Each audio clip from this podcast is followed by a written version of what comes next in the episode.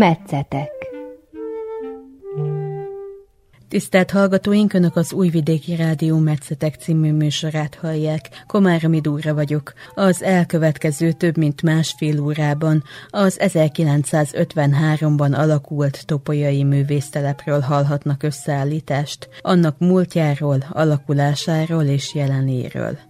Beszélgető társaim Ninkov Kovacsev Olga művészettörténész, Zsáki István a Topolyai Művésztelep egykori vezetője, valamint Klájó Adrián a művésztelep jelenlegi vezetője. A Topolyai Művésztelep volt a második művésztelep, ami megalakult a Vajdaságban, és mint tudjuk, a Vajdaság volt a ringató bölcsője egész Jugoszlávia szintjén a művésztelepek terjedésének a második világháború között. De azt azért el kell mondani, hogy már előtte is, tehát a két világháború közötti időszakban Topolyán létezett egy olyan kezdeményezés, hogy legyen művésztelep az ottani Zicsi parkban, ezt igazából nem is csak a topolyai képzőműszek kezdeményezték, hanem volt egy egyesület, aminek ők is tagjai voltak, és annak itt volt Szabadkán a székhelye, és abban az időben éppen, amikor felfedezték Nagyapáti Kukac Péter, tehát ez mind abban az időben történt, őt is azért pártfogolták, mert ennek az egyesületnek is ez a terve között szerepelt, tehát ez egy ilyen nagy felvirágozási vágyakozásból született ezek a tervek. Na most a, akkor 1924-ben, 5-ben az Icsi Parkban valóban találkozott néhány művész, de nem lett belőlem igazi hosszantartó művésztelep. Ezek Baranyi Károly, Farkas Béla és a topolyai Bicskei Péter, aki Nagyapáti Ukac Péternek volt a rajztanára, és aki tanította és felfedezte Nagyapátinak a tehetségét tehát volt már egy előjáték a háború utáni műszelepnek Topolyán. Az, hogy pont miért Szentán jött létre az első műszelep, ez is egy nagyon érdekes dolog, hiszen mind a két műszelepnek a megalakulásában benne volt Ács József, aki topolyai születésű volt, de éppen abban az időben Zentán. Tehát ő Zentára nősült, és Zentán is élt egy ideig, és hát a sors úgy rendezte, hogy 1952-ben Zentán jött létre az első művésztelep, de rögtön utána a következő évben Topolyán. És majdnem ugyanazok az emberek jártak el ezekre az első művésztelepekre, nem kimondottan mindig ugyanabban a felállásban, de Ács József mind a kettőn ott volt mindig vagy például Maxim Esteban Újvidékről, Bájics Milos, és még egy páran, Sáfrány Imre is közöttük volt már az elsők között szinte, úgyhogy kialakult egy első művésztelepi nemzedék, ami beletartozott Konyovics Milán is, az akkor nagyon ismert zombori származású festművész, aki nagy utat tett meg, de visszatért, és azt hirdette, hogy itt kell ezen a tájon ebből a tájból ihletet szerezni, és itt maradni, itt ezzel a képzőművészettel, képzőművészet életet szervezni és teremteni. Úgyhogy mind a két művésztelep így ennek a, az égisze alatt született, de mégis tehát különbáltak a profiljukban. Eleinte kevés művésztelep volt, és amik egyébként megkülönböztette őket, ezt rögtön itt az elején fontos elmondani, az pedig a következő. Zentán akkor már volt múzeum, múzeum, és a művésztelep rögtön a múzeumhoz tartozott, tehát Tripolszki Géza, a, a, az Entai Művésztelepnek az egyik főszervezője Ács mellett, ő az Entai Múzeumnak volt egyben az igazgatója, tehát otthont tudtak teremteni így ezáltal a, az ott maradt alkotásoknak is, és egy hivatalos, tehát intézményes fellépésük volt ezzel kapcsolatban, tehát a műszelep szervezés. A mai napig az Ente Múzeum dolgozó és szervezik az Entai régi művésztelepet, mert ott most már van azért több művésztelep. Topolyai esetben pedig nem volt múzeum egészen 2003-ig, és Hát itt látható azért egy, egy bizonyos különbség is, hogy voltak ennek esetleg jó oldala is, de voltak rossz oldala is, például a gyűjteménykezelésben, a gyűjtemény megmaradásában Zenta előnyben van, viszont Topolyára most még erre a generációra, akik most vannak ott és szervezik, hál' Istennek. Tehát ő rájuk az vár, hogy felkutassák a még meglevő alkotásokat a terepen is, nem csak ami a műszelep kis gyűjteményében jelen pillanatban található, hanem sokkal nagyobb termésről lehet beszélni, és kell is. Mi is itt a Szabadkai Múzeumban rátapítottunk arra több évvel ezelőtt, hogy a Szabadkai Múzeum gyűjteményében is például vannak topai műsztelepen keletkezők alkotások.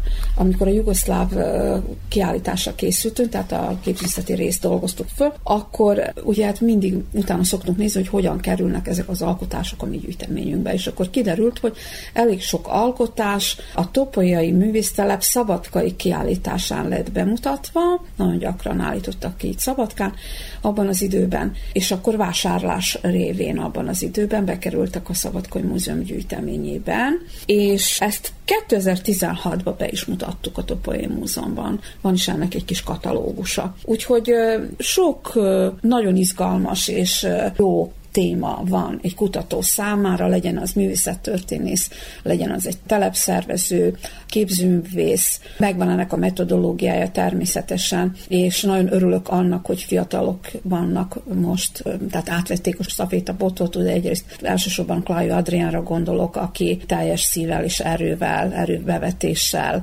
dolgozik a Topai Művésztelep szervezésén, és nagy tervei vannak. Hogyha a művésztelepről beszélünk, akkor mennyire sikerült annak idején összehozni a központot és a vidéket? Gondolok itt arra, hogy a művésztelepen ugye először csak 10-14 ember fordult meg évenként, majd egyszerre csak 60-ra növekedett ez a szám. Tehát, hogy valamilyen vonzásköre mégiscsak volt. A Topoly művésztelep abban különbözött még a többi korai művésztelepektől, hogy neki volt nyári és téli összejövetele is. Tehát ott megvoltak a lehetőségek, hogy télen is vendégül lássák a művészeket. Tehát már itt akkor ugye beszélhetünk egy nagyobb számú művészről. Ráadásul volt grafikai műhelye is, nem minden művésztelep mondhatja el. Nagyon ritka ez a lehetőség, hogy egy grafikai műhely is működjön egy művésztelepen, de Topolyán volt. Tehát voltak itt olyan adottságok, ami miatt nagyobb számban jelenhettek meg a művészek, és hát az volt még a különbség például a Topolya és az Entai művésztelep között, azért hasonlítom ezt a kettőt össze, mert ők voltak az elsők, hogy Topolyán rögtön az elején egy jugoszláviai szintű művésztelep vonzáskör létezett, és ez nagyon-nagyon soká évtizedeken át nagyon jól látszott is, tehát a, az akkori Jugoszláviának szinte minden tájáról jöttek képzőművészek topolyára, és például pont a Topoly művésztelepnek köszönhetően jöttek létre újabb művésztelepek, például Koszovon Décsaniban, mert ugye onnan volt egy művész látogatóban, illetve alkotótáborban, Topolyán, meglátta, hogy hogy kell csinálni, hogy kell szervezni, mi az értelme ennek az egésznek. Ez de facto le is van írva, tehát, hogy konkrétan a Décsani művésztelep megszületése a, a Topolynak köszönhető. Úgyhogy ilyen eredményeket is magáénak mondhat a Topolyai művésztelep, de még egy nagyon sajátságos vonala volt ennek a művésztelepnek, az pedig, hogy rögtön az elején eldöntötték, hogy más művésztelepekkel ellentétben, hogy lesz egy olyan akció ezen a művésztelepen belül, hogy a képzőművészek ellátják a városban és a környékén épülő épületeket különböző képzőművészeti és iparművészeti alkotásokkal. Igen, éppen erre akartam rákérdezni, hogy milyen hatással volt gyakorlatban a városra, a városképre ez a művésztelep, mert azért megjelenése az... Igen. A topolyóinál éppen érezhető, hogy a városképben megjelenik a, a művésztelep által odavonzott művészeknek a munkája. Nem csak Topolyán, ez kihatással volt a környék településeire is. Ugye most nem csak a kis falusi településekről beszélek, hanem például városokra is gondolok, ilyen volt Szabadka is. Tehát Szabadkán is topolyai művészeteknek köszönhetően megjelentek grafitók, mondjuk a Pátria szállodán, vagy például a mostani Strossmayer utcában az egyik épületen, ami akkor még nyomda volt, mozaikok, és így tovább. A Pátria szállod különben is például vitrázsokkal, tehát színes üvegablakokkal pont ennek köszönhetően látták el. Tehát ez egy ideológia volt, ami nem volt rossz, és nagyon érdekes volt, hogy mondjuk egy festő hogyan mondjuk Sáfránymira a Topolyai Művész telep által a Topolyai moziban milyen iparművészeti alkotást hagyott hátra. Ez egyrészt ismert már, de nem elég, és úgy gondolom, hogy ezzel is még sokat lehetne foglalkozni, és kell is, és nem rossz ötlet lenne ezt így föleleveníteni. Mennyire maradtak meg ezek az alkotások, tehát mennyire figyelt rájuk a nagy közönség? Hát a szakmabeliek természetesen fölfigyeltek rá, tudják ezt, tehát nem csak Topolyán, Szabadkán, hanem újvidéki művészettörténészek is publikálták különböző nagy áttekintésekben a topolyai művészelepnek ezt a hozzájárulását a város alakításra, az iparművészet fejlődésére és egyáltalán a művészelep mozgalomnak egy ilyen tényleg sajátosságára, ami pont Topolyának köszönhető. De a közvélemény, tehát ilyen szélesebb körbe nem vagyok benne biztos, hogy sokat tud erről, és amikor nap mint nap elmennek mondjuk egy-egy ilyen mozaik mellett, vagy zománc kép mellett, ugye Topolyán a postán például, akkor nem vagyok benne biztos, hogy hát ezt tudják, hogy ez a művésztelepnek köszönhető éppen. Igen, de magának ennek a retusálása, vagy fenntartása is mennyire uh-huh figyelnek oda, akár a művészettörténészek, igen, akár a képzőművészek. Igen. Hát ugye, hogy van, én ugye múzeumban dolgozom, nem Műemlékvédelmi Intézetbe. Úgyhogy ez, amit maga kérdezett, ez a Műemlékvédelmi Intézet szakembereinek a területe. Mi többnyire festményekkel, szobrokkal, tehát az ingó kulturális javakkal foglalkozunk, a műemlékvédelmi szakemberek pedig az ingatlanok felmérésével. Ráadásul én nem tudom, hogy ott Topolyán a szakemberek mennyire foglalkoznak ezzel, vagy mennyit tudnak tenni érte. Jó magam konkrétan más, tehát más kutatási területeim voltak e, eddig, és mint mondtam már, annyit tudtam hozzájárulni, hogy fölhívtam a figyelmet például arra az anyagra, ami a Szabadkai Múzeumon belül van, és ami egyáltalán nem lehetett tudni korábban róla. Tehát a topolyak is meglepődtek, amikor látták. Itt nagyon-nagyon nagy érdemei vannak David Imrének a, a korai korszakban, és, és Szilágyi Gábornak, nem szabad elfelejteni őt sem. Azt hiszem, hogy pont nekik köszönhető az, hogy pont a, a topolyai művésztelep sokkal gyakrabban állított ki Szabadkán a korai periódusában, mint bármelyik más művésztelep. Hiszen tudjuk, hogy 1992-ben ugyan létrejön a képzőzeti találkozó, aminek az egyik nagyon fontos rendeltetése az, hogy kövesse és bemutassa a Jugoszlávia szinten a művésztelepeket abban az időben, és valóban állandó jelleggel voltak művésztelepi kiállítások Szabadkán, mert ugye Szabadkán nem volt művésztelepe, de volt egy ilyen központja, és egy dokumentációs központja is. De azt mi szakemberek észrevettük, tehát amikor dolgoztunk az anyaggal, hogy jé, hát a Topoly művésztelep minden évben bemutatkozott Szabadkán. Nagyon nagy dolog volt ez, én úgy gondolom, és ezt én úgy gondolom, hogy Dévisnek és Szilágyinak lehet köszönni, hiszen Szilágyi ugye pacsőri születésű, nagyon szerette a topolyai műztelepet, nagyon sokat járt el oda, nagyon magáinak vallotta, és hát ő volt nagyon sokáig a képzőtalálkozónak az igazgatója tehát egybe itt dolgozott. Tehát mikor Davids nem volt többet igazgatója a találkozók, mert ő volt az első, akkor Szilágyi lett. És mind a ketten nagyon kötöttek a topolyai művésztelephez. Így Topolyának egyenes útja volt a szabadkai kiállító termek felé, és valóban nagyon gyakran mutattak be ott született műveket itt Szabadkán. És ha már ennyit beszéltünk arról a bizonyos gyűjteményről, ami a Igen. Szabadkai Városi Múzeumnak van, akkor beszéljünk egy kicsit még róla.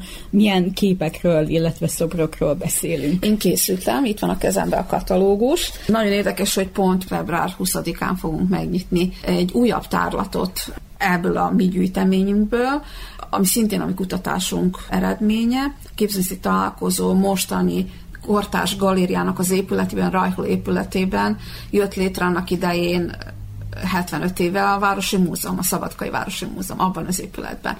És 62-ben a Városi Múzeumon belül alapították meg a képzőszi találkozót. És a múzeum emberi dolgozták le azt is. Külső munkatársakkal. Most olyan szerencsénk van, hogy a kutatásunkat be tudjuk mutatni. Tehát megjelent az idei évkönyvünkben a szövegünk, és a képeket pedig ott tudjuk bemutatni. Nos, ennek az elő játéka, volt ez a topolyé tárlat, ahol a, a topolyáról ide származott képeket tudtuk bemutatni. Hát akkor én most föl is olvasnám néhány alkotónak a nevét. Például a koszovai származású Berisa Engelnek a képe, megvilágított forma 1965-ből, vagy például a szabadkai Mihailo Dejanovics festőművésznek szintén 1960-ból, 62-ből két festménye, a síkság és a mezők és formák című festményekről van szó vagy például a Topai templomot bemutató grafikái is ide tartoznak, de ide tartoznak még például a Gyurkovics Hunornak bizonyos rajzai, Faragó Endrének egy nagyon érdekes festménye az Egyszemű lány 1962-ből, ezek mind a 60-es évekből való alkotások. Alexander Lukovicsnak a Cirkuszilló című 61-ben keletkezett alkotása, ezek mind Topolyánhoz kötődnek. Tehát ott keletkeztek, ott voltak először bemutatva, majd utána Szabadkán, és akkor vásárlással bekerültek a Szabadkai Múzeum gyűjteményébe. De ugyanígy itt van például a Pehán Bélának a Topa és Szélmalmot ábrázoló rajza 1964-ből, aztán Petrik Pálnak a homokos ciklusából, tehát ami homokkal készített, egy olyan kompozíció, ami Pikát és egy embert ábrázol, 1960-ba keletkezett, de ugyanakkor itt van neki még két csodálatos alkotása, az egyik az, az a lófej. Na például ez nem vásárlással került a gyűjteményünkben, hanem Gyurkovics Hunor ajándékaként. Nagyon rossz állapotban volt, ez a homokkal készült festmény, és a restaurátornőn Korhez Zsuzsana restaurálta. Tehát nem mindegyik úgy került, hogy annak idején vásárlásra, hanem utólag is néha ajándékkal, vagy vásárlásra révén. De aztán itt van például Radojevics Radmila, egy informel festmény, egy téli tájkép. Ugye itt a Topolyai művésztelepnél előfordulnak a téli témák is, többi művésztelepnél nem annyira. Mert a Topolynak volt téli összejövetele is. Radovics Radmia még az is érdekes, hogy ő volt David Imre felesége és amikor David Imre ugye többet magával megalapította a Kishegyesség kerámia művésztelepet, ami ugye nagyon közel van Topolyához, akkor Radovics Radmia is nagyon sokat járt el oda, és kerámiái is megvannak. Vagy például itt van nekünk Florika Stefán költőnő arcképe, ami szintén a mi gyűjteményünkben van, és az akkori magyar szóból tudjuk, hogy van is egy fotó róla, hogy éppen a Topolyai művésztelepen Florika Stefán modellt ül a festőnőnek, és készül a portré 1963. augusztus 15-én. Szilágyi Gábortól szintén ebben a korpuszban találunk néhány alkotást, a Bácsér völgyében címen, vagy a Kúlai úton Topolyán című kép, vagy például a Bácsér télen, ami most is ki lesz állítva a képző találkozóba, mert hogy néhány kép ezek közül ki volt állítva nem csak Topolyán, a művésztelep kiállításon is, aztán Szabadkán, hanem Palicsi képzeti találkozón is, ami országos jellegű tárlatok voltak a 60-as években, és hát olyan szempontból is fontos művek, hogy rekonstruálni lehet általuk ezeket a kiállításokat. Van itt grafika is, például Sádi Péternek egy nagyon szép grafikája, ami szintén topolyához köthető. Na most itt mondanám el azt, hogy nem mindig úgy van, és nem biztos, hogy minden alkotás, amit most itt felsorolunk, vagy bemutatunk, tényleg ott készült topolyán. Ez ma is így szokott lenni művésztelepen, viszont maga az ihlet ott keletkezik, sokszor a műnek a skice is vagy skicei is ott keletkeznek. Többször van, hogy az alkotás is ott keletkezik, de nagyon sokszor van az, hogy nincs rá idő, hogy a művész ott befejezze, hanem hazaviszi a műterembe és ott befejezi, és aztán megint csak a művésztelep színhelyén, ahol van a kiállítás, később ott akkor a bemutatásra kerül. Sáfrány Imre, Konyvics Milán, Sebékovics Tomiszláv, Torok Sándor, Almási Gábor, ugye hát szobrászokról is beszélhetünk itt a Topolyai Művésztelep kapcsolatán, Kalmár Ferenc, Zahariás Aladár alkotásairól van szó ebben a korpuszban, amit ön kérdezett. De a topolyai művésztelepnek azért el kell mondani, nem csak Jugoszlávia szerte volt hatása, hanem a környékre is elég nagy hatása volt a további művésztelepek keletkezése kapcsán is. A Topolyai művésztelep, mivel hogy egy nagyon korai művésztelep, tagja volt a művésztelepek koordinációs testületének. Ez a testület 1957-ben jött létre, tehát nem sokára a művésztelepek létrejöttétől számítva, egy pár évre rá, amikor szükség mutatkozott arra, hogy legyen egy koordinációs testület. És ebben a testületben benne voltak Ács József, Dévi Csimre, Tripolszki Géza, Milos Bájics, Milán Konyai, Zoran Petrovics és Miodrag Prótics műszatörténész. Tehát láthatjuk, hogy Ács már ott volt, tehát ő a Zentai és a Tokmai műsztelephez is kötődött, de Dévics is, valamint a Zentai műsztelepről Tripolszki. És mivel, hogy létezett egy ilyen fej, egy ilyen koordinációs központ, természetesen, hogy kihatottak a becsei, az écskai műsztelepeknek a munkájára, a keletkezés történetére, és meg kell azt is mondani, hogy ez a koordinációs testület volt tulajdonképpen a későbbi, tehát a 62-ben született képzőzé találkozónak a, az előzménye. Már itt rögtön az elején Zentán rendeztek művésztelepi kiállításokat, olyanokat, amelyek bemutatták az összes művésztelepnek a munkát. Akkor mondjuk csak hat volt abban a pillanatban, ugyanakkor már is szakmai tanácskozást is rendeztek. Ez a modell később folytatódott Szabadkán. Ilyen tanácskozás volt 58-ban például Topolyán is. Tehát Topolya integrális része volt a vajdasági művésztelepek fejlődésének, példát mutatott a későbbiek során is, és nagyon aktív munkájá volt, mint, mint ahogy mondtam is, hogy mivel télen is és nyáron is voltak találkozók, és nagyon sok kiállítás szervezett Topolyán is, de Topolyán kívül is. Úgyhogy mindenképpen fontos lenne még többet foglalkozni, többfajta szempontból is ezzel a művészteleppel. Ugye itt mondjuk azt, hogy nem csak mindig képzőmészek voltak jelen, hanem irodalmárok is. És nagyon érdekesek ezek a művésztelepi emlékkönyvek Vörös Sándor aláírása is benne van, ha nem tévedek. Úgyhogy ezzel mind még nagyon sokat kellene foglalkozni, és most, hogy már van ott egy múzeum, és van egy fiatal munkatárs Klájó Adrián személyében, aki nagy szervezési készséggel rendelkezik, remélem, hogy még nagyobb erővel és nagyobb hálózattal fog működni. Tehát nem csak a képzőszé alkotások szintjén, hanem a művészettörténeti kutatások szintjén is, tehát hogy be fognak vonni művészettörténészeket, akik hozzá fogják adni a saját munkájukat ahhoz, hogy még többet tudjunk erről a művészelepről és az értékéről.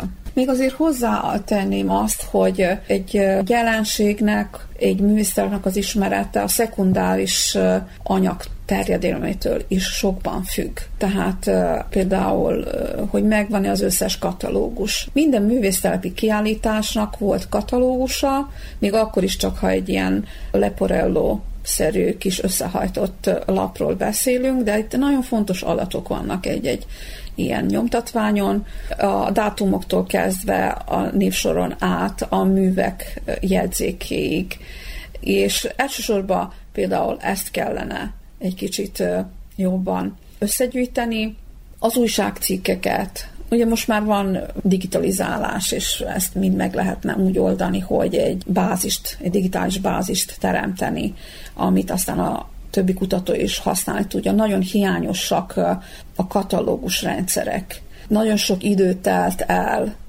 egy rendszerváltás, egy háború volt közben, és több nemzedékváltás történt itt a szervezők körében is, nem csak a résztvevők körében. Talán nem is csoda, hogy, hogy ezt egy kicsit az anyag is megsínlette. Jó magam azt vallom, hogy, hogy soha nem késő elkezdeni neki látni, és fontosnak tartom azt, hogy ez az, az úgynevezett szekundáris anyag is, tehát nem a műalkotások, hanem a dokumentációs anyag is fel legyen dolgozva és be legyen mutatva.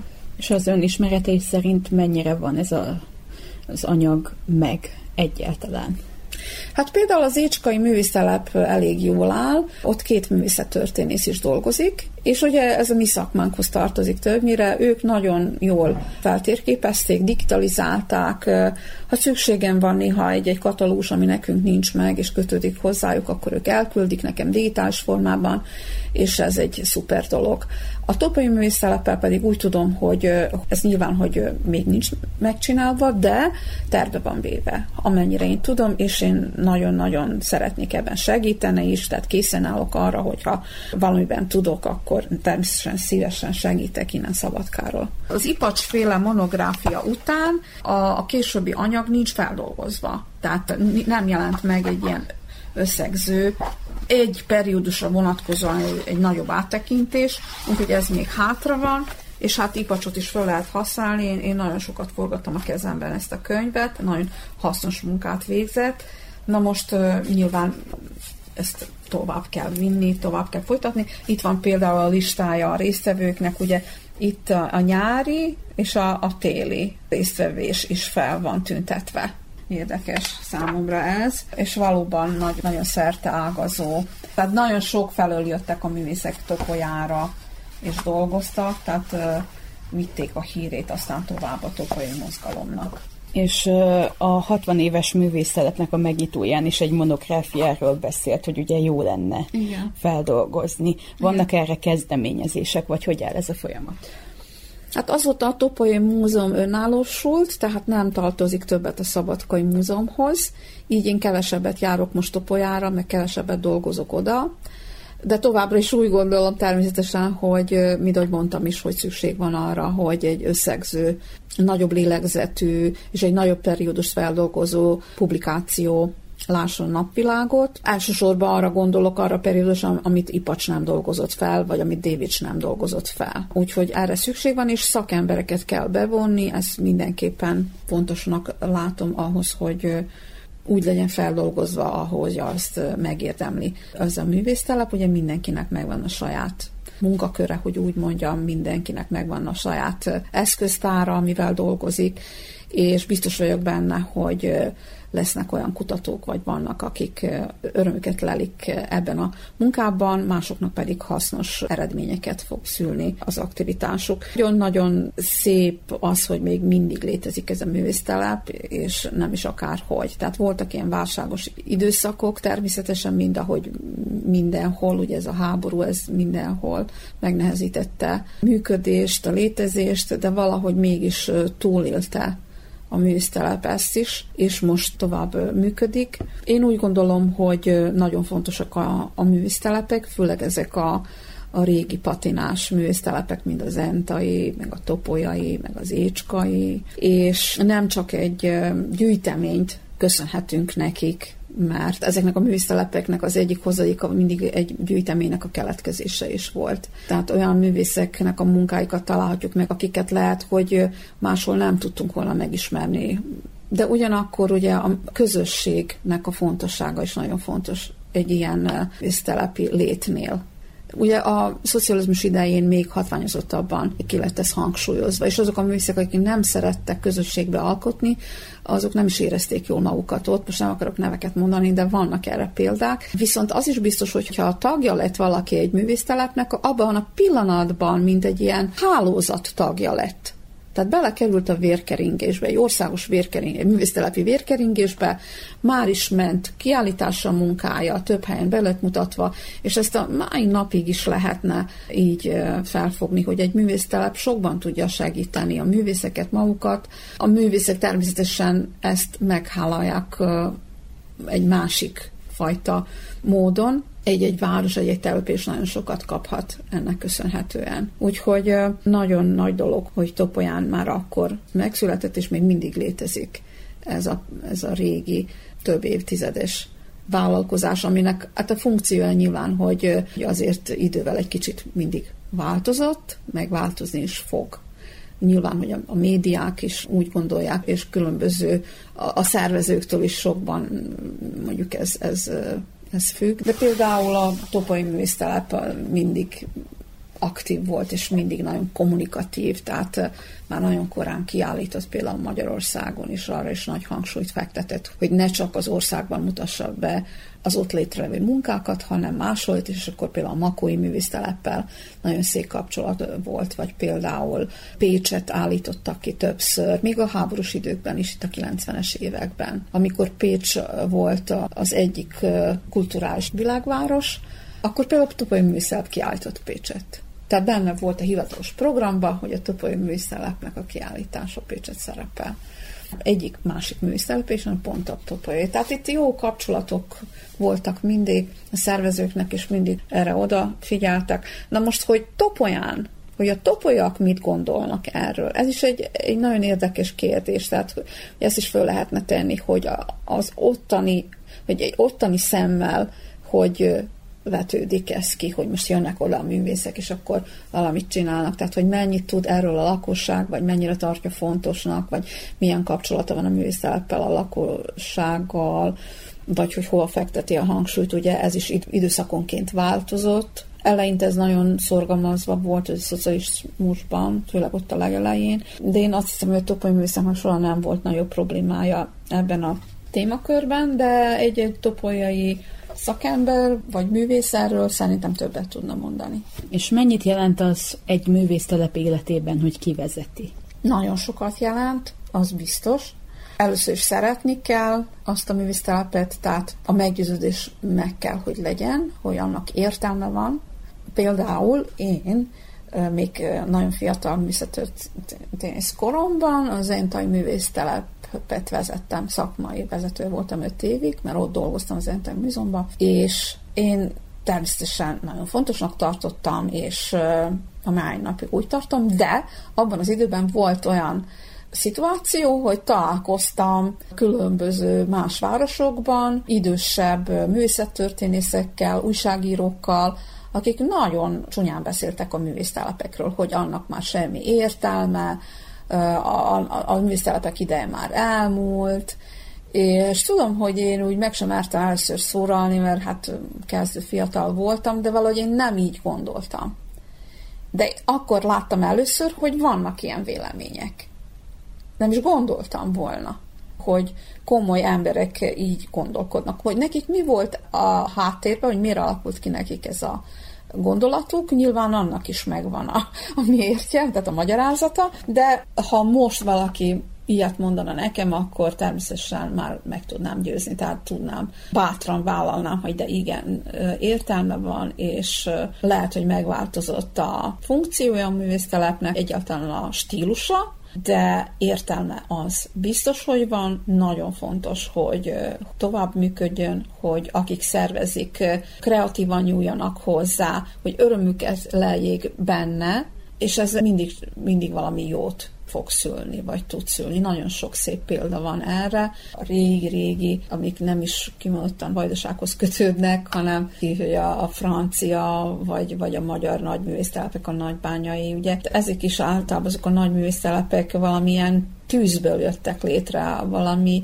lelki tűz fűtötte a szervezőket, az odaérkező művészeket, valamit fölfedeztek, a tájat, az alkotási módszer megváltozott, hogy egész reformokat tudtak véghöz vinni mondjuk a, a művészeten belül. Nem kell mindig ezt elvárni egy művészeteleptől, de én úgy gondolom, hogy nagyon fontos az a kohéziós erő, ami ott működik, és a szervezőnek szerintem az a feladata, hogy ráérezzen arra, hogy kiket kell vagy nem kell meghívni, hogy milyen úton lehet terelni esetleg azzal is, hogy esetleg valamilyen tartalom felé, vagy így, ahogy a Topai Művésztelepnél például szereztek grafikai prést és grafikai műhelyt állítottak föl, és ezzel is ugye külön váltak a többi művészeleptől, más, mások lettek. Tehát nagyon szép kihívások, és ebben nagyon sokat játszik a táj is, mert táj is nagyon fontos, hogy ihletadó legyen, hogy ott jól érezzék magukat a, a művészek, tehát Zentán is például, hogy ott rögtön ott van a Tisza part, Topolyán pedig a Bácsér, vagy például az Ícsi Park. Maga az a hely is, ahol most van a, a, művésztelep, az is egy nagyon szép hely, vagy ahol a gyűjtemény van, a, a múzeum, a Krajkastély. Tehát ezeket mindig lehet kamatoztatni, és ami nekem nagyon tetszett, és tetszik is, és mindig ki is emelem az utóbbi időben főleg, a zentaiak egy újabb próbálkozása, a Fiatalok Művésztelepe, amit Rafai Endre hozott létre diákjaival, a műemlékvédelmi aspektus. Tehát ez egy olyan művésztelep, amelyik műemlékeket jár körbe, és fölhívja a figyelmet azokra a veszélyekre, amikben vannak ezek a nagyon fontos, számunkra nagyon fontos régi épületek, amelyek lassan zenyészetté válnak, vagy lerombolják őket, és például az a műszerek ilyen missziója van neki. Tehát ez is például egy nagyon szép példa arra, hogy a, maga ez a művésztelep, tehát egy új missziót talált magának. Már a Topai művésztelepen is jelentkeztek ilyen próbálkozók Klájú Adrián által is, és az nem baj, tehát hogyha valaki egy jó példát átvesz vagy követ. Mindig is volt ilyen, tehát a zeneirodalomban is például, parafrázisokat használtak, tehát egyáltalán nem baj, csak az a jó, ha föl tudja használni, és fűti belül vágy, hogy igenis, hogy legyen értelme annak, amit csinál. De ugyanakkor az Entai régi művészelepen is Szarka Mandics Krisztina szintén új kezdeményezéségbe fogott, most készül a bibliográfiája a művésztelepnek, ez egy nagyon nagy dolog, ők is megünnepelték tavaly az évfordulót, ott pedig én azt látom, hogy a, most a, az irodalmi életet jobban bevonják, mint korábban például, és mindig vannak lehetőségek ilyen új kezdeményezésekre. Tehát maguk a szervezők is bírnak játszani. De a sok munka mellett, ugye, mert egy-egy műszerepet megszervezni, az egy óriási munka az egy őrült nagy munka, és ilyenkor, amikor egy-egy művésztelep tehát ünneplünk, akkor nem szabad elfeledkezni a szervezőkről sem. Tehát nem csak a művészeké a művésztelep, hanem a szervezőké is, a településé is. Települések általában nagyon sokat segítették anyagilag ezeket a különböző időszakokban van, amikor nem tudták, van, amikor jobban tudták, tehát ezeket a művésztelepeket.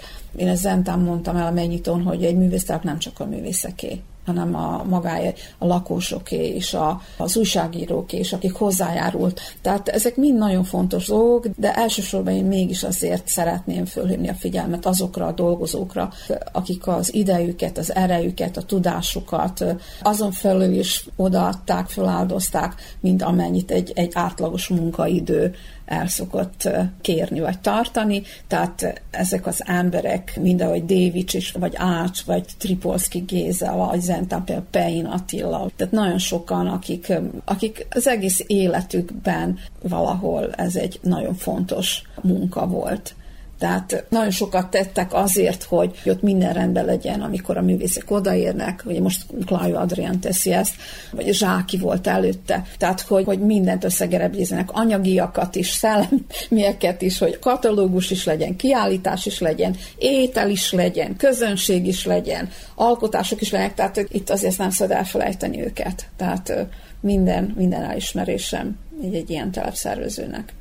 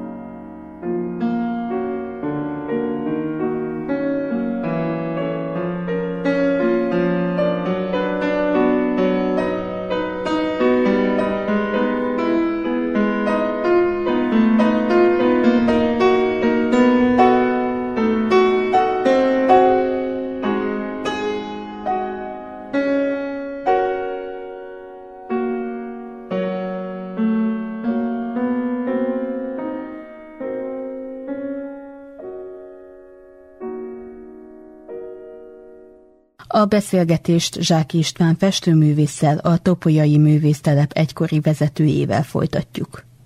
Nem tudom, hogy emlékszik-e, hogy mikor volt az első alkalom, amikor részt vett a művésztelepen. Az első alkalom a művésztelepen az a 67-ben fejeztem én a főiskolát, és akkor hívtak meg, ha meghívtak előbb is, de úgy, mint vendéget, nem úgy, mint résztvevőt. És akkor már, mint résztvevő vettem részt a művésztelep munkájába, vagyis a szádor akkor már rám bízott sok mindent, hogy ezt meg azt csináld meg, meg szerez be, eredved meg, és ilyen dolgot, úgyhogy akkor kezdem magamat egy olyan művésztelepi résztvevőnek érezni, tehát eztől az időtől kezdve úgy nagyjából tudok mindent, ami ott történt. Kik voltak akkor a résztvevők? Lehetett akkor tőlük tanulni? akkor a résztvevők, az Vajdaság egy ilyen mondjuk eminens művészeinek lehet nevezni őket, mert ez egy idősebb generáció volt, vagyis akkor még kevés volt fiatal művész Vajdaságban, Torok Hunor, meg én voltam, tehát ezek voltak a fiatalabbak. Topajai művésztelepet, vajdasági művészek, azok inkább beográdi művésztelepnek nevezték. Ugye a beográdiak így, mert egy ilyen irányoltságú volt a, a vezetőség. Hát a Dévics volt itt, a Dévicsnek a felesége, az Beográdi volt a Radmila, az eh, részt vett, tehát ő neki a barátjai, barátnőjei, mindezek voltak. Hát aztán az ember az úgy volt, vagyis abban az időben az úgy volt, meg azt hiszem ma is úgy van, hogyha elhívnak engemet, akkor én ajánlom a barátomat is. És hogy Beográdit elhívnak, annak a barátja Beográdi. És a Beográdi Beográdit ajánlt. Úgyhogy eljött a Lukovics, akkor eljött a Lukovics után a Zorán, a Zorán után a Szipp, és akkor egyszerűen csak Beográdival vált a művésztelep. No, nem volt ez rossz, mert ezek a beográdiaknak nagyobb része mind az akadémián ilyen professzorok voltak, és akkor sok fiatalt, akit úgy érdemesnek tartottak, azokat is meghívatták ide a művésztelepre. Hát így jönnek el többen a beográdi művészek, és hát nagyjából azoknak is a barátai beográdiak. És Hát így egy ilyen beográdi nevet kapott a topiai művésztelep. Ezzel nem veszített semmit sem, mert ezek nem voltak rossz művészek, mind jó művészek voltak, és akkor ennek a kornak a, az eminens művészei voltak. Úgyhogy a SZIP az egy ilyen dékán volt a Beográdi művésztelepen, de hát ismert Európában, meg Vajdaságban is, tehát akkor is ott minden művész, és hogyha azt szólt valakinek, akkor azok szívesen eljöttek annak a szavára hallgattak, vagyis hittek. Nem kellett magyarázkodni, hogy mi az a művésztelep. No valójában, tehát ott a 60-as, vagyis a 70-es évek vége felé már a topolyai művésztelep az egy ilyen nagyobb művésztelepeknek a rangsorába tartozott, mert egy topolyai művésztelepre való meghívás az fölért egy nyaralással. Fölért egy tengerparti nyaralással azért, mert itt akkor már én mikor ide jöttem, mondtam az áldornak, te, vegyünk vásznat, vegyünk rámát, én lealapozom, lekenyem, főszegezem, jönnek a művészek csak festenek. Azok úgy meg voltak lepődő, hogy művésztelepen ilyen anyagot adnak. És aztán ezt praktizáltuk, aztán a másik művésztelepek is már megvették, mert voltak, akik készen csinálták a vásznakat, vagy a rámákat, és a festéket is árultak, és tehát így is akkor olcsóbban megvettük, vagyis eljöttek a művészek, mert hát hogyha csak azt nézzük, hogy egy művész eljön, neki a pénzbe kerül, hogy eljöjjön, a cigarettát, italt épp úgy meg kellett neki itt is venni nagyjából, mint odahaza. Na, csak ennyit enni kapott, ugye, tehát a festéket hozta magával, az ecsetet, minden, aztán a festéket is adtuk, az, akkor az ecsetet. Tehát ez egy ilyen ajándék volt a művészeknek, és egy ilyen kirándulás is, hogy egy egyhetes volt. Tehát akkor, hát mondjuk a kommunista rendszer.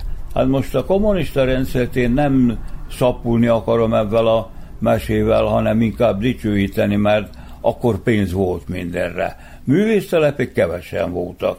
Volt a Szentai, volt a Topolyai. És aztán alakulnak a többi művésztelepek. Vajdaságnak, mint tartománynak pénze a művésztelepre Hogy volt-e keretje, vagy nem volt keretje, nem tudom, de nem volt művésztelepe. Úgyhogy, ha valaki igényelt, akkor onnan jöttek a pénzek. A Topolya, mint község, szintén könnyen bírt erre adni, mert nem voltak ilyen szekciók, vagy valakit, akinek a pénzt így szét kellett volna osztani, mint ma, hogy ide is, meg oda is, és a lukokat betömögetni. Tehát itt nem csak a, a telepre volt pénz, hanem volt a vásárlásra is. Volt kirándulásra pénz. Tehát mindenre, amit csak az ember el tud képzelni, tehát volt. Hát ezt a művésztelep vezetők aztán ki is használták csöndbe, de a pénz elfogyott, és a vásárlás meg nem nagyon volt. Vagyis volt, de hát a barátok, mint művészek, akik vásároltak, úgyhogy nem mindenkitől volt ez. Tehát egy ilyen, aztán ezt le is mondták, vagyis kevesebb volt a pénz, kevesebb lett a pénz. Aztán a rendszer is átalakult, úgyhogy tehát fése nem volt a művésztelepre. Hát aztán meg nézzük a topiai művésztelep az egyszerűen tönkrement. Tönkrement egy olyan formában azért, mert a menekülteket ide betelepítették. Én nem tudom, hogy maga elé tud-e képzelni egy házat, vagy egy szobát, hogy az hogy lehet piszkos, vagy hogy néz ki, de én nem tudtam elképzelni. Ott láttam, a falak feketék voltak. A falak, förtelmes egy ilyen dolog, és aztán hát láttuk, hogy ez ma istálónak nem használható.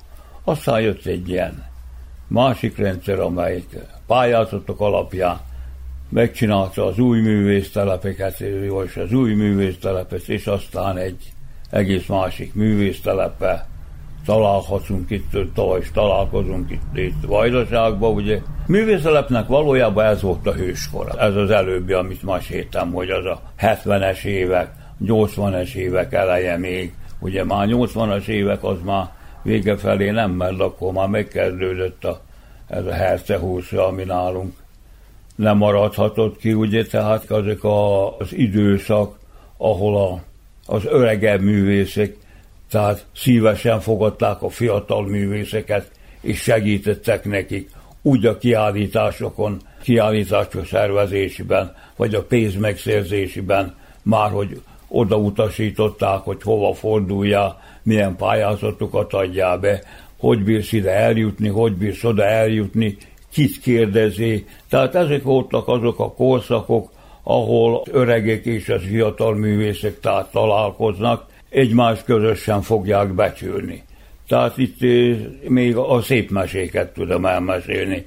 Majd később, tehát már ott abba a korba, mikor már én művésztelepvezető lettem, akkor már, hát még volt a művésztelepből valami, de már nem nagyon az utat tönkretették a cukorrépások, nem lehetett kimenni, ugye, tehát akkor terepjáróval jártunk ki, tehát ezek voltak azok a kétséges korszakok. Már nem volt pénz, nem kaptunk semmire se. Nyújzni kellett mindenkit, vagy císsal is el kellett valakihöz menni, vagy fordulni azért, hogy egy kis pénz jöjjön, ugye. Tehát ezek voltak a 101 ilyen kriminális korszakok.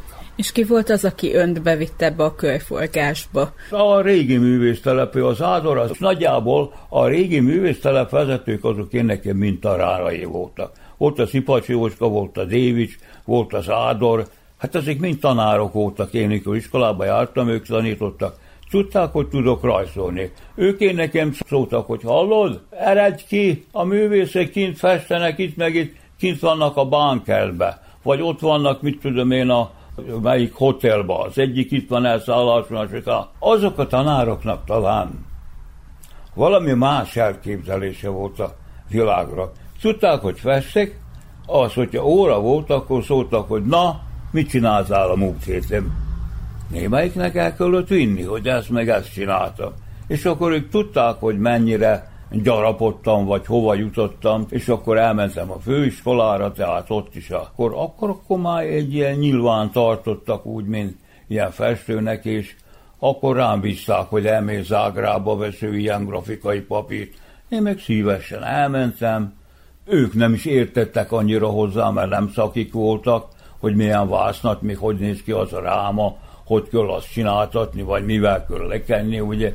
Tehát én ezt valahol úgy éreztem, hogy egy ilyen díjnak, díjazottnak néztek, hogy elküldtek, vagy megbíztak bennem, hogy én vásároljak festéket, vásároljak vásznak, és ilyeneket. Tehát ez volt a, annak az időszaknak egy ilyen szép korszaka. De akkor valamilyen szinten azért készítették folyamatosan arra, hogy egyszer majd művésztelep vezető lesz. Más volt résztvevőnek lenni, és más vezetőnek?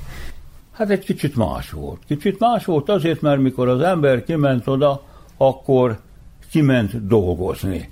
Hát én annyira, mint művésztelep vezető, nem bírtam dolgozni, vagyis nem szerettem azt, hogy abba kell hagyni, meg kell szakítani valami. Ennek ez kellett, annak amaz kellett. És aztán, a, mint művésztelep vezető, csak vezető voltam, de nem dolgoztam. Nagyon ritka volt az, mikor én ott valamit kint csináltam. Azelőtt igen, de aztán mostanában már nem, hanem ide-haza csináltam. Hát a fejlészet megcsináltam, vagy ilyes valamiket. Akkor egyiknek ez kellett, a másiknak amaz kellett. Akkor most ezt hozzá, én nekem amaz hozzá. Nem volt az, mert már én nekem ide-haza is voltak anyagok, amit úgy elvihettem, de ugyanakkor a boltba is meg lehetett venni, akkor el kellett szaladni, meg kellett venni, ugye, tehát ez egy ilyen kiszolgálásom voltam a művészeknek. Mikor átvette a vezetését a művésztelepnek, akkor milyen helyzetben állt? A művésztelep akkor már a mondjuk rá azt a szép végét érezhette, vagyis élte. Azért, mert akkor már nem volt annyi pénz. Tehát el, el tudja még valaki képzelni, hogy milyenek voltak azelőtt a telek.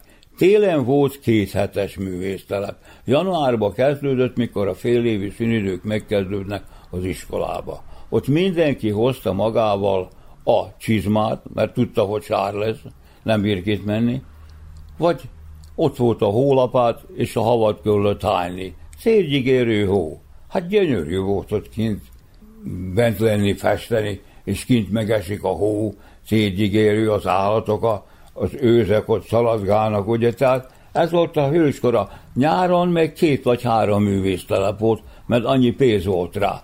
Hát most már, mikor én lettem, akkor örültem azért, hogy egy hetes művésztelepet tudunk tartani, és eljön 18-20 művész, mert a nagyobb része a művészeknek úgy jött el, hogy eljött, ott volt két-három napot, aztán hazament.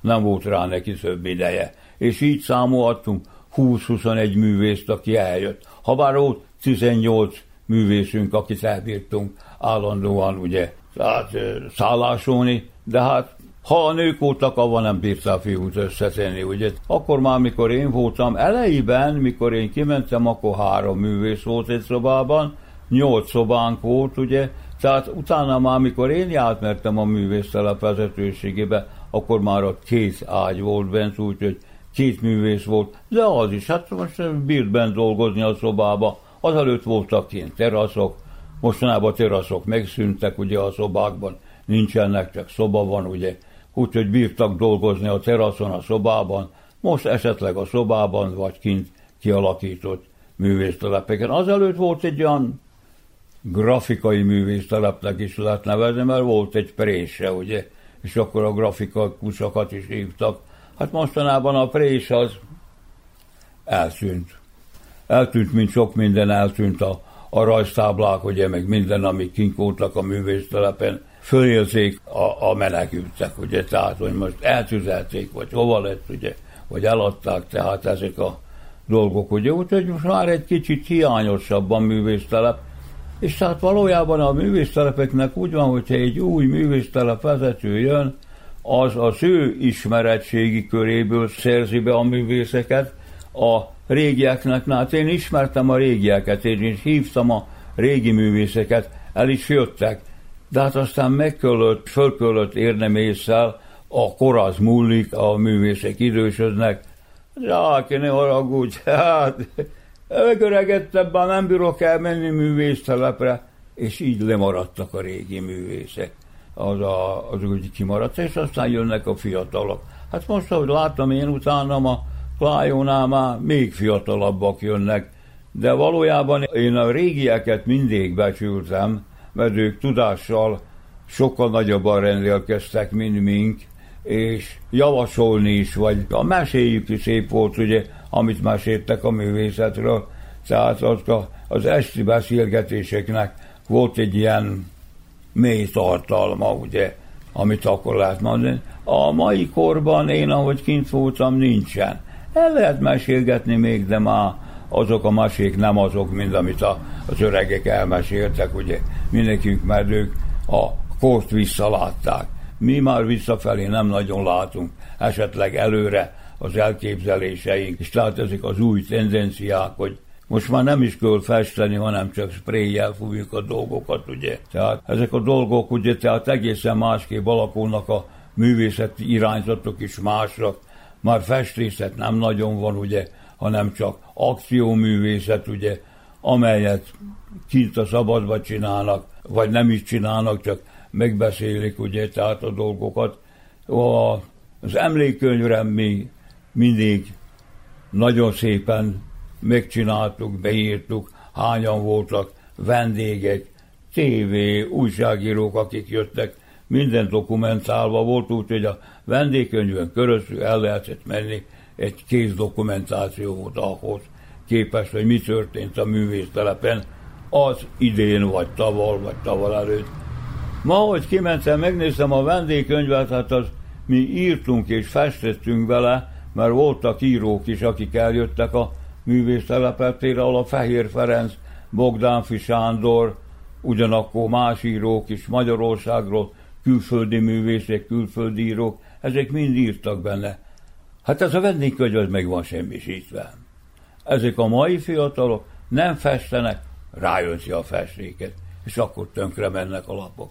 Hát itt is ugye tönkre van menve, én nem tudom dokumentációt, hogy hogyan lehet alapítani, vagy összeszedni vagy esetleg mesén köröztül, ugye, de kézzel fogható dokumentációk nincsenek. A képek, tehát, na, de most, most mondjam, mondjam azt, hogy abban az időben, mikor én, mikor én oda kerültem, akkor nem csak művésztelep, de művésztelepnek galériája is volt.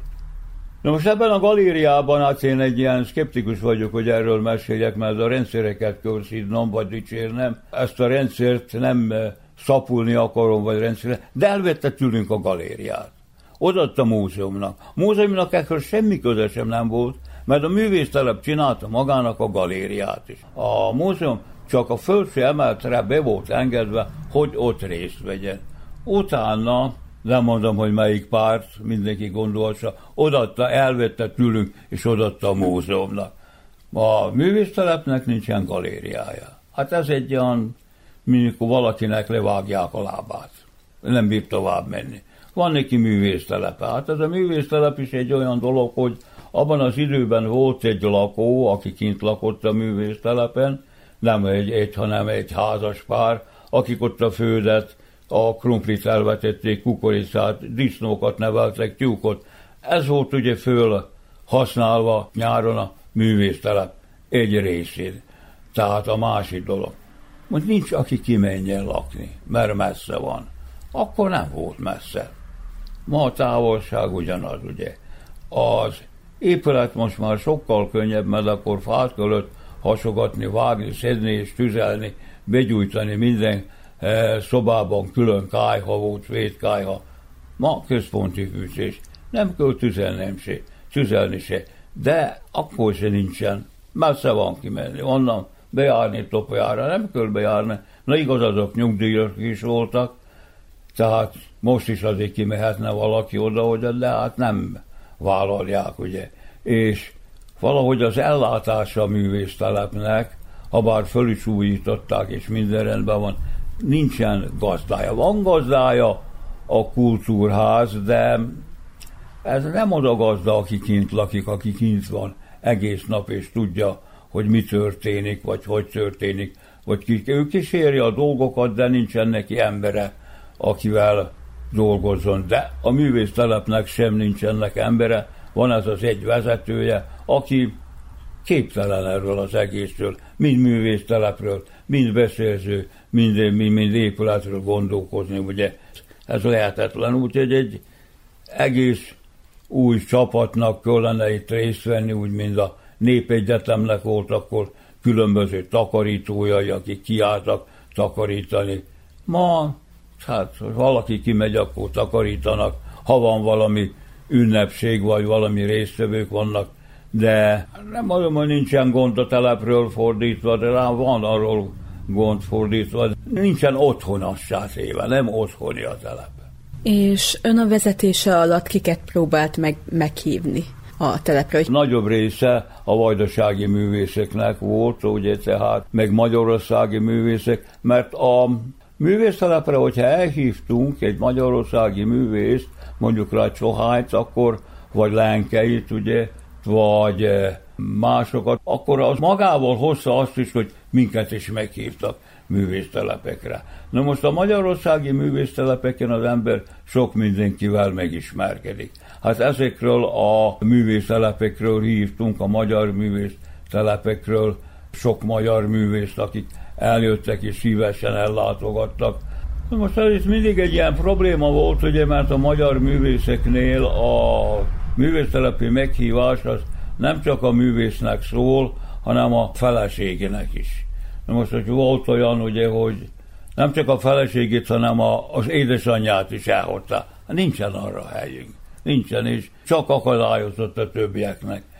Úgyhogy egy külön ki kellett hangsúlyozni, hogy de csak te vagy hívva, vagy a feleséged, ha az is művészettel foglalkozik, mindegy, hogy mivel. Lehet az hímzés, lehet az iparművész, keramikus, tehát olyan mindegy csak hagyjon, mert azért a művész telepeken így kellett hagyni egy munkát vagy két munkát. Hát leginkább két munkát, mert kettő ment a kiállításra. Hát ezeknek a munkáknak nagyobb része itt is maradt. Hát most, hogyha így visszanézek, ugye tehát ez a, ebben a korból, hogy hány képnek itt kellene lenni, vagy mennyinek kellene lenni, hát én mikor bent voltam, mindenki azt mondta, hogy megőröztük a munkákat, nem adtunk el semmit se, de akkor láttam, hogy nincsenek bejegyezve, és tudtam, hogy a konyovicsek el vannak adva, ha bár verte a itt a hogy ő bizony senkinek semmit se nem adott oda, nincsen egy vagy két konyovicsunk. Hát volt egy ilyen, egy ilyen időszak, az a kriminális időszak, ugye Milosevic idejében pénzt kaptunk. Ekkor a községvezetőnek szóltunk a gyereket, valami azért csak kellene, hogy az adtak ők valamit, de mire a pénz odaért, meg kivizettük, az árak malmot voltak. És hát adjátok el. Ekkor az Ádor egy ilyen szemfület kapott, hogy elhívta a galériákat. Hát nem volt senkinek vagy semminek se az ára.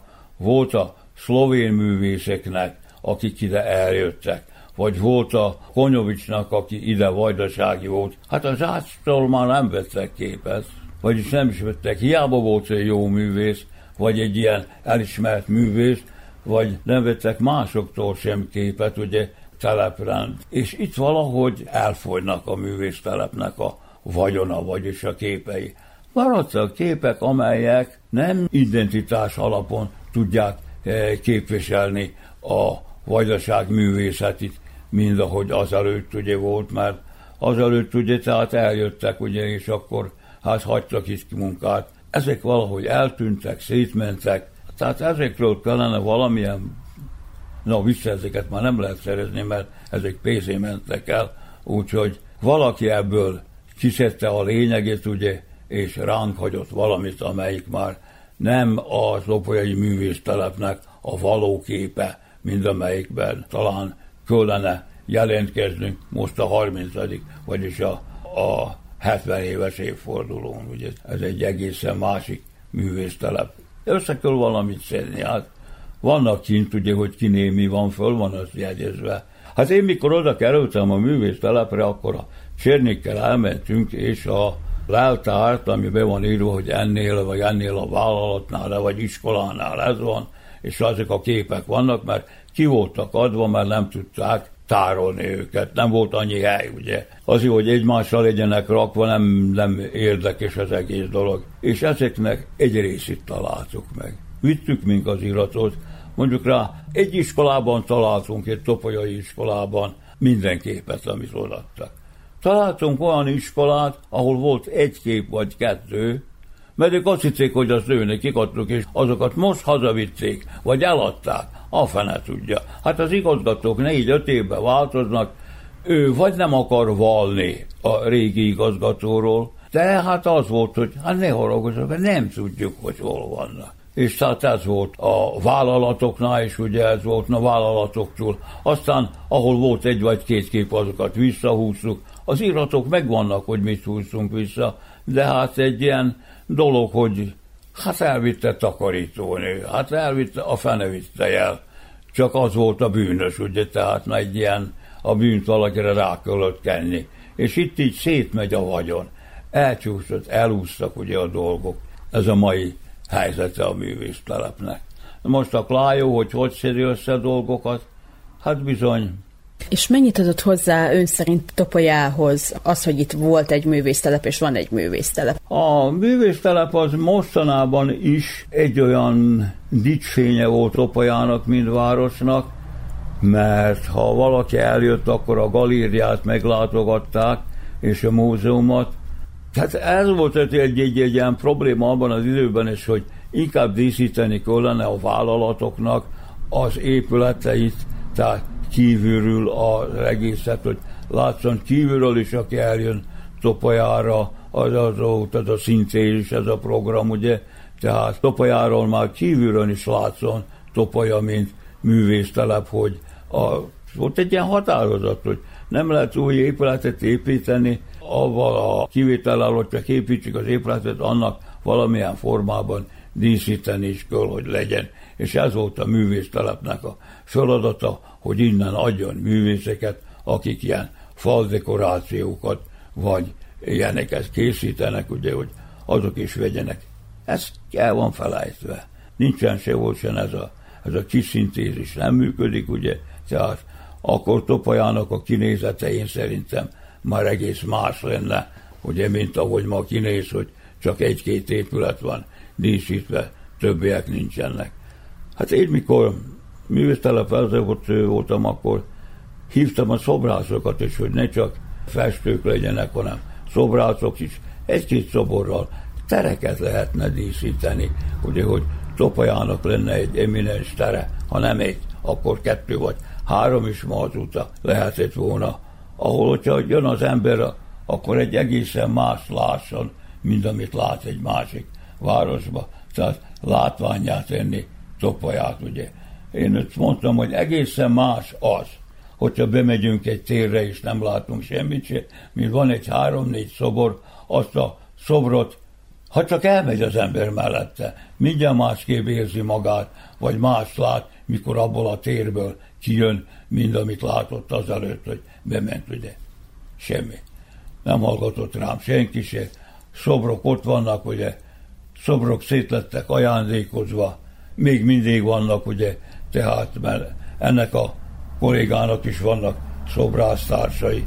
És hát Topaján azért ki nem elődött egy közönség, akik az akadémiát befejezték, többen is ugye, de elmentek, mert nem volt rájuk szükség. Vagy itthon vannak szép csöndbe, és nem alkotnak. Tehát az életet meg lehetne egy kicsit másképp is formálni, hogy Topajának ez egy érdekes, egy ilyen idevonzó vagy csalogató, egy ilyen adútja lenne, ugye, hogy a város képét alakítsák, ugye, vagy a város tereit. Tehát a képekkel is, mikor ők ezt kiadták, akkor avval az érvel volt az áldor, hogy majd, hogyha eljön valaki, lássa, hogy az az erem nem úgy néz ki.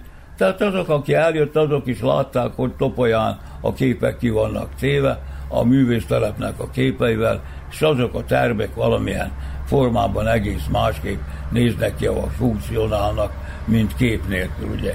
Hát most már ezek se nem nagyon vannak. Én mert mondtam, hogy ne azon gondolkozzál, hogy a föld alatt mi van, mert így a gázvezeték, meg úgy az a vízvezeték, meg köl. Nem az, hogy nem köl. Én avval tisztában vagyok, hogy köl és meg kell csinálni, de ott nem lát az ember semmit se.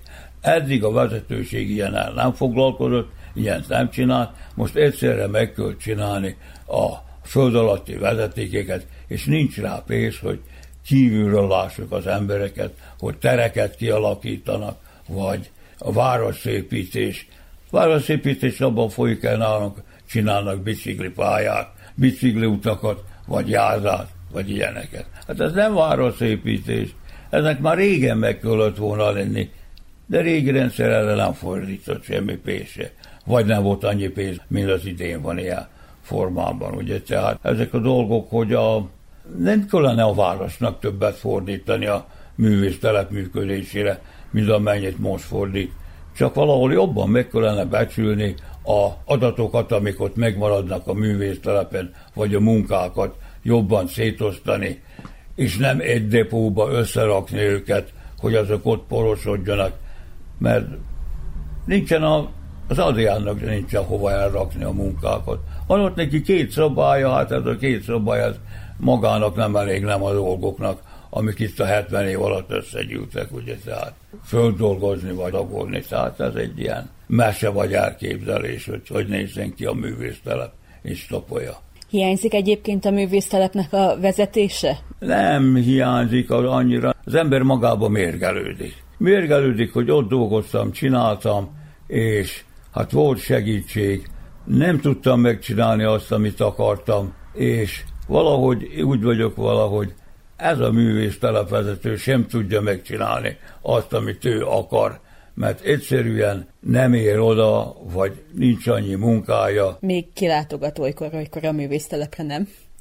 Kilátogat, kimegye. Kimegyek én mindig is. Akkor is, mikor, me, mikor nem hívnak meg, meg akkor is, mikor meghívnak, úgy, úgy hogy kimegyünk mi a... Hát aztán a másik telep, hogy ott vagyok egész nyáron kint a művésztelep körül, mert én egy ilyen szó szerető gyerek vagyok, akik meg többen a mi generációnk oda kijár, ott fürdünk, elbeszélgetünk, eltöltsük a napot, aztán este hazajövünk, másnap megint ott vagyunk, úgyhogy mindig benne vagyok. Hát meg az Adrián is mindig szól, amikor valami van, vagy ilyen rendezvények, ugye, tehát valahogy ez az élet, ez így belenevelkedett az emberbe, hogy ennélkül nem tud élni. Nem tudok annélkül élni, hogy ne dolgozzak. Az egy olyan dolog. Ha más nem, akkor leülök, rajzolok. Hát most, hogy kisütött a nap, én nem tudok bent lenni. Kint kell lenni a napon, ugye, úgyhogy hát ez egy ilyen forma. Hát aztán a másik forma, hogy hát nyáron a, a műtermem az egy igen meleg, már padlás műterem, és rá vagyok kényszerülve, hogy fát gyűjtsek, és akkor nyáron faragok lent. Nincs ellent a napon sem meleg, mert ott van a lavorba virlelagykölöm magam, csinálom tovább, ugye, és jó esik. Jó esik az, mikor vége a napnak, és látom, hogy máma ezt csináltam. Az, hogyha nem látok semmit sem magam után, hogy mit csináltam, vagy mit rajzoltam, mit festettem, mit faragtam, akkor, mint hogyha a nap csak úgy hiába elment volna.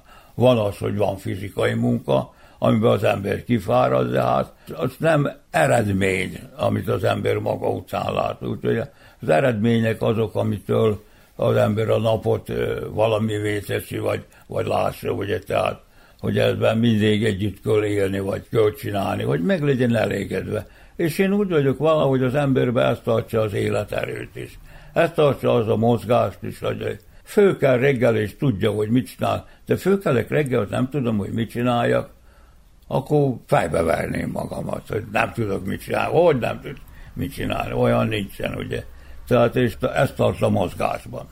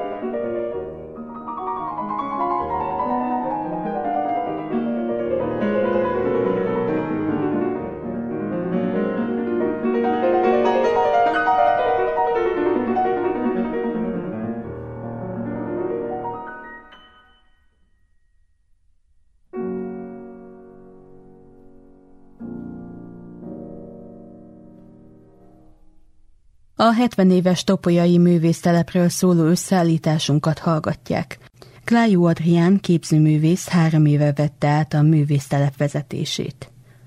Itt a 2010-es évek vége felé jártam először a telepen, ugye Zsáki István akkori telepvezető meghívására. Néhány napot, egy-két napot töltöttem csak el, innen indul a történet. De többet magaddal mentél a művésztelepre? Többet magammal igen, tehát néhányunkat az akkor már nagyon rutinos telepező festők közé meghívott István, tehát engem, Vasszabolcsolt, Szent Illát, talán még egy-két fiatal szemét rajtunk kívül, hogy így hát ezért kapcsolódjunk mi is valamennyire, így kezdtünk el járni.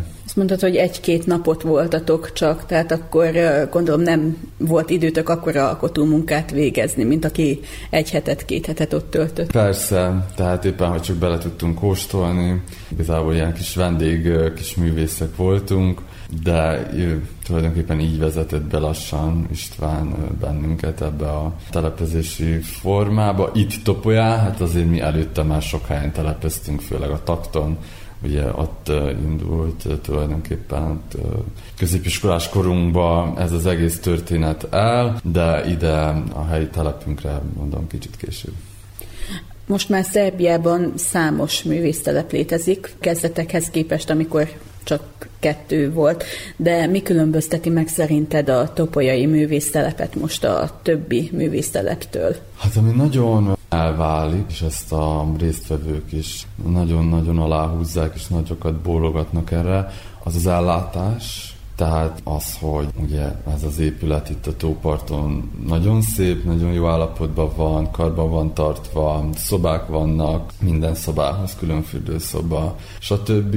Tehát ez egy olyan luxus, amihez, ahogy említettem, a, a telepezéseink elején nagyon nem szoktunk hozzá, nagyon máshogy csináltuk, sátoroztunk porba, sárba, de annak is nyilván meg volt a maga varázsa, viszont ott is azt kezdtük el látni, hogy a tőlünk idősebb résztvevőknek ez már annyira nem érdekes, és ez mindenképpen egy kiemelendő dolog, hogy ez itt egy ilyen állapotú hely, gyönyörű a környék, és ez nagy mértékben csábítja ide a résztvevőket. Most egy felújított művésztelepről beszélünk, ugye 2014-ben újították fel. Te három éve vetted át a művésztelepnek a vezetését. Hány tábor volt azóta?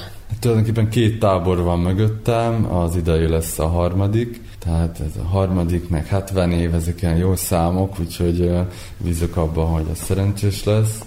Az első is, meg a másodikon is, amit szerveztem, ugye 20-ba vettem át, 13-4-5 személy vett részt.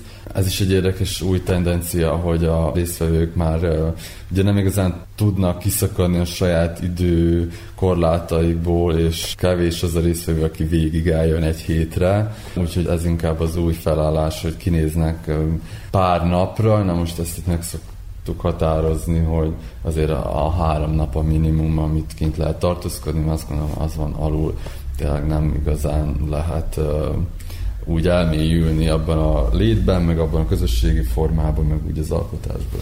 Régebben úgy volt egy időszak, amikor nyári és téli telep is volt. Gondolkodtok-e esetleg ilyen formában is? Egyáltalán megmondom ez a szintén, nem gondolkodunk ilyen, vagy gondolkodok ilyen formába, pontosan az előbb említett okok miatt. Az évben arra az egy hétre is nagyon nehéz elcsábítani a, a művészeket, aminek több oka is van, hát ugye szinte már sablonnál vált ez a felgyorsult idő, amit élünk, ez a rohanás, de ez tényleg rányomja a bélyegét. Pedig hát valamikor, igen, kétszer is volt táborozva, és a nyári az meg egész nyáron tartott, tehát három hónapot, és az volt az aranykora, virágkora ugye a telepnek, és az lenne az igazi, de annyira megváltozott minden, hogy most így vagyunk kénytelenek, vagy így működünk most. Van egyébként még igénye a művészeknek arra, hogy csoportban alkossanak? Tehát az ilyen művésztelepeken? Ugye tulajdonképpen az, az alapvetően az új tendencia, ugye a kortás művészetben kicsit mindenki hatja magáét, ugye mindenki saját utat választ, és kicsit inkább ez a önmagába való fordulása jellemző, viszont még azért mindig nagyon fontos a közösségben való létezés, a közösség közösségszellem, de én azt látom, hogy az az egy hét, amíg ott vagyunk, az nem biztos, hogy pont arra a legmegfelelőbb, hogy ott konkrétan együtt alkossunk, hanem inkább a beszélgetések, az eszmecserék, a vitatkozások, amik az igazi veleit adják ezeknek a telepezéseknek. Nagy váltás volt az újvidéki környezettől áttérni erre a topolyai környezetre? Tehát Újvidéken azért mégiscsak napi szinten találkoztatok az évfolyam társaiddal is. Hát jó, azért Újvidék óta én már váltottam közeget, tehát ö, többet is.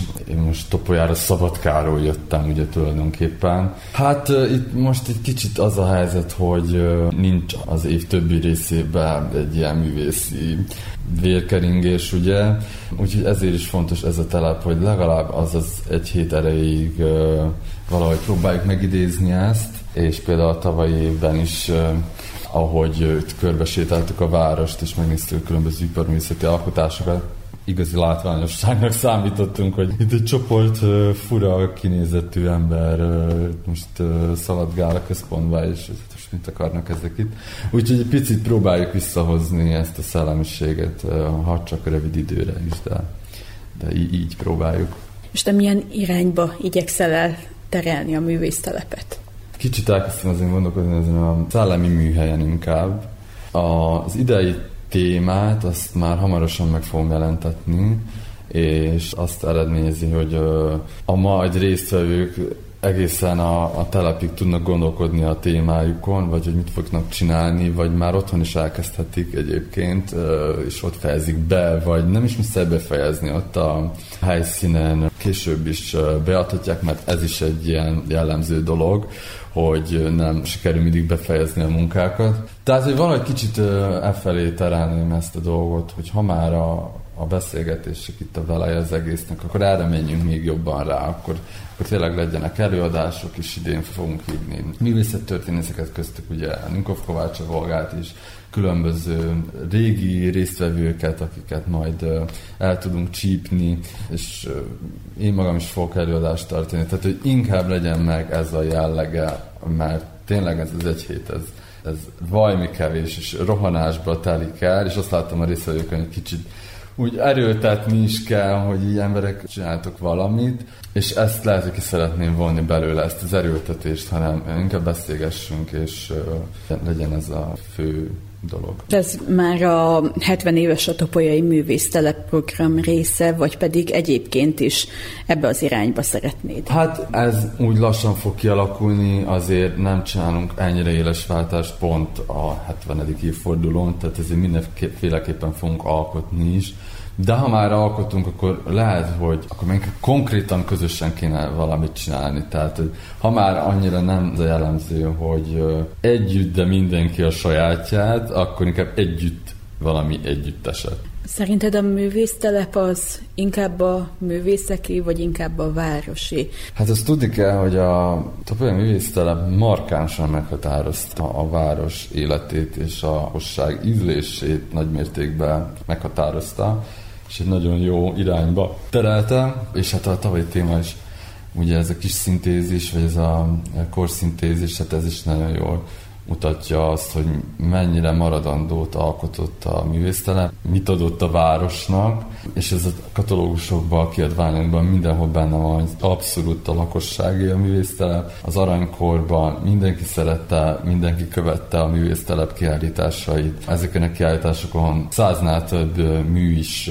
szerepelt, ezek nagy volumenű dolgok voltak. Természetesen a, a művészeké is nagyon sok helyről, Jugoszláviából, de környező országokból, külföldről is ugye jöttek művészek, akik szinte hazajártak, tehát minden évben kötelezően eljöttek, és maguknak érezték ezt a helyet.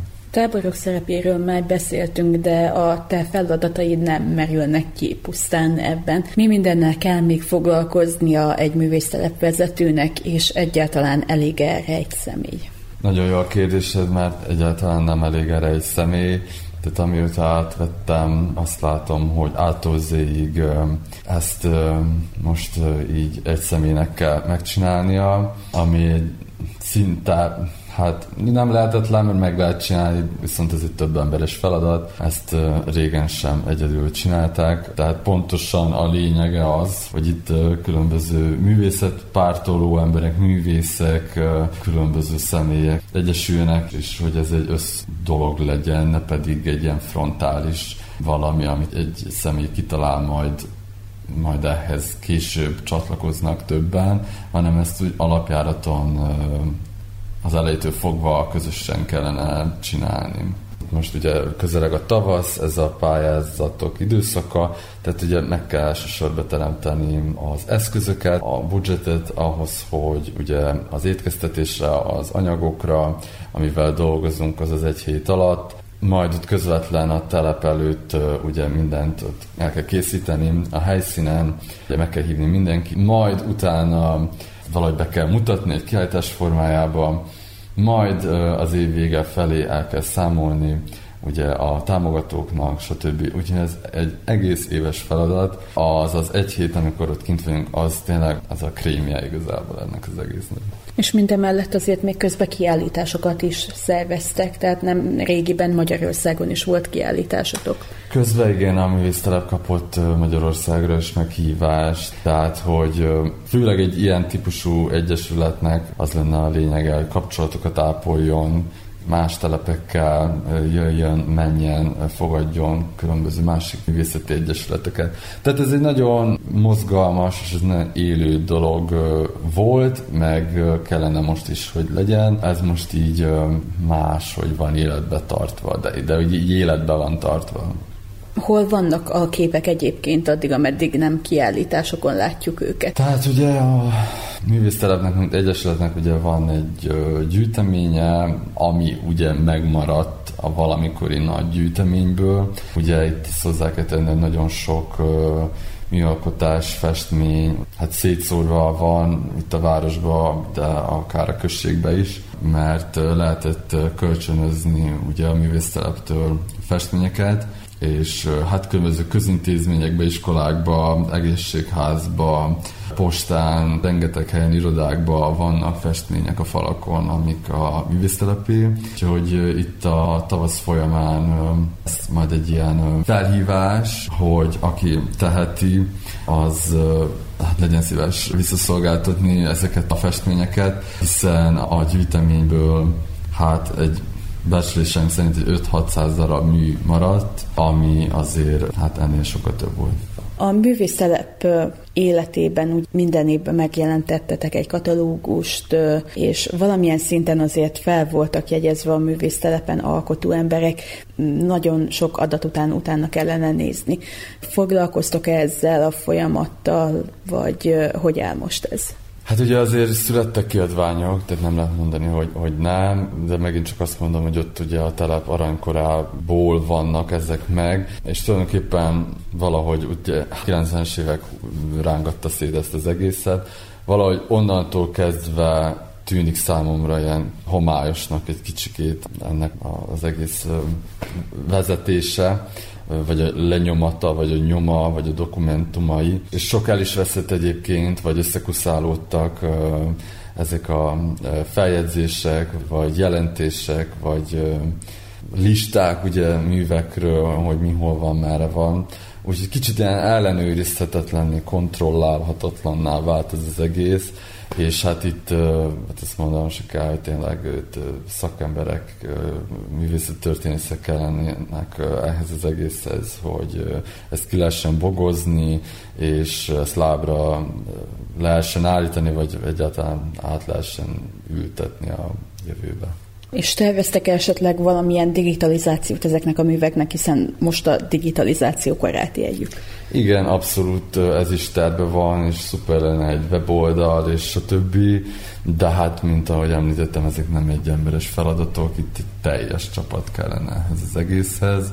Az akarat részemről abszolút megvan, de hát ez támogatás kell, ez egy komplex feladat, és, de az biztos, hogy át kell menteni a jövőbe, ha már a 70 évfordulóját ünnepeljük a telepnek, akkor, akkor mindenképpen ezt meg kell vigyáznunk. Milyen ötleteitek vannak még erre a 70 éves évfordulóra? Terveztek esetleg nagy kiállítást? Abszolút lesz nagy kiállítás. Azt a községi múzeummal karöltve fogja megcsinálni a művésztelep, ami ugye itt fogjuk megrendezni a múzeum nagy kiállító termeiben. Ez november 14-én fog lenni, ugye nem meglepetés a Vajdasági Magyar Képzőművészet napján. Be fogjuk mutatni, megpróbáljuk bemutatni 70 év munkáját, különböző dokumentumokon, fotókon, videófelvételeken, és természetesen az elkészült, megmaradt alkotásokon keresztül. Be fogjuk mutatni az elmúlt három év történését bele fogjuk integrálni az idei legfrissebb alkotásokat is, tehát egy ilyen hátfogó dolog lesz ez, és erre már készülünk, ez egy nagy projekt.